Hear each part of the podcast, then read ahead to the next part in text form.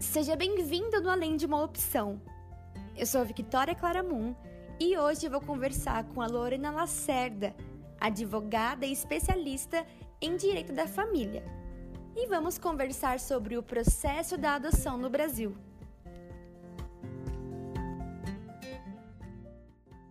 Como que funciona a adoção no Brasil hoje? A adoção, pelo direito brasileiro, é considerado um ato voluntário e irrevogável, que deve ser realizado sempre dentro da lei. De acordo com o artigo 39 do Estatuto da Criança e do Adolescente, a adoção é medida a qual se deve recorrer apenas quando esgotados os recursos de manutenção da criança ou adolescente na família natural, ou seja, só quando não tem mais como aquela criança continuar com seus pais biológicos ou aqueles pais em que elas cresceram, conviveram, só aí essa criança ela é levada para adoção. Sempre se busca o melhor interesse dessa criança e adolescente, para que sejam preservados os direitos dela.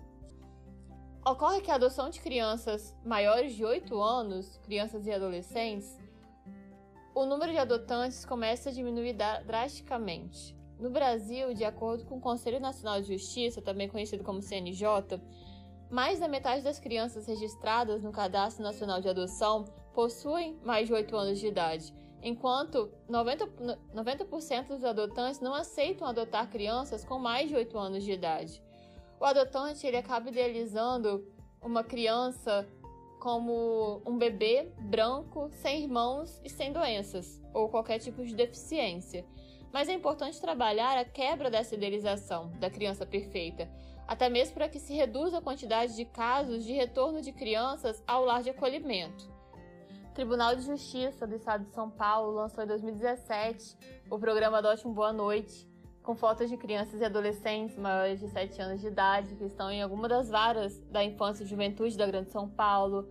Nós temos o Adote, que é um aplicativo que funciona a nível nacional Trabalho da Associação Nacional de Grupos de Apoio à Adoção, que reúne mais de 130 grupos de apoios à adoção em todo o país.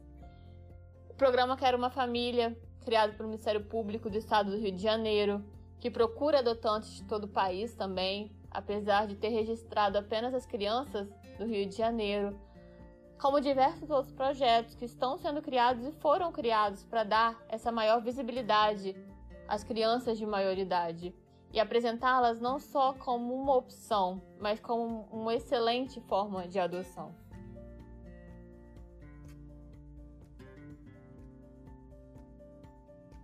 Temos vivido momentos turbulentos e, obviamente, a pandemia também afetou a adoção. O que, que ela de fato afetou? O que, que realmente foi prejudicado? adoção durante a pandemia está encontrando dois principais obstáculos. O primeiro é o processo de adaptação e o segundo a suspensão dos prazos processuais e dos trabalhos presenciais de todo o Poder Judiciário. Para que se formalize uma adoção é necessário passar por várias etapas, sendo que algumas delas necessitam de contato físico, com o processo de adaptação do menor com a família adotante. Temos ainda os cursos presenciais para famílias adotantes, que estão suspensos, já que é necessário esse distanciamento social. Já as varas da infância e juventude de todo o Brasil, elas também precisaram se reinventar, sendo esse o segundo obstáculo, com servidores trabalhando em home office, além de atendimentos e audiências virtuais. Nós temos visto que é preciso de tempo para que o Poder Judiciário se adapte ao novo ritmo de trabalho, sendo ele eletrônico.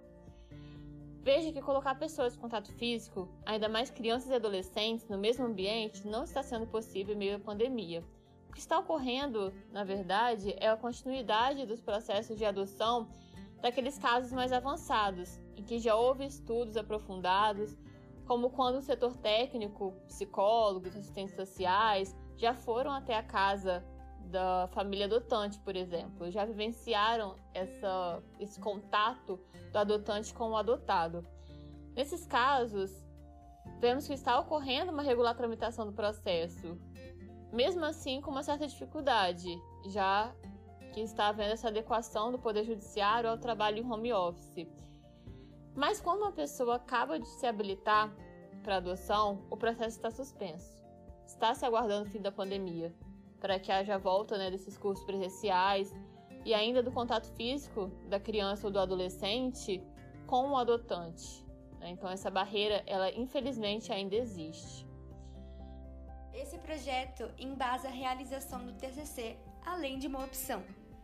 Para mais informações, visite nosso Instagram, arroba, além de uma opção.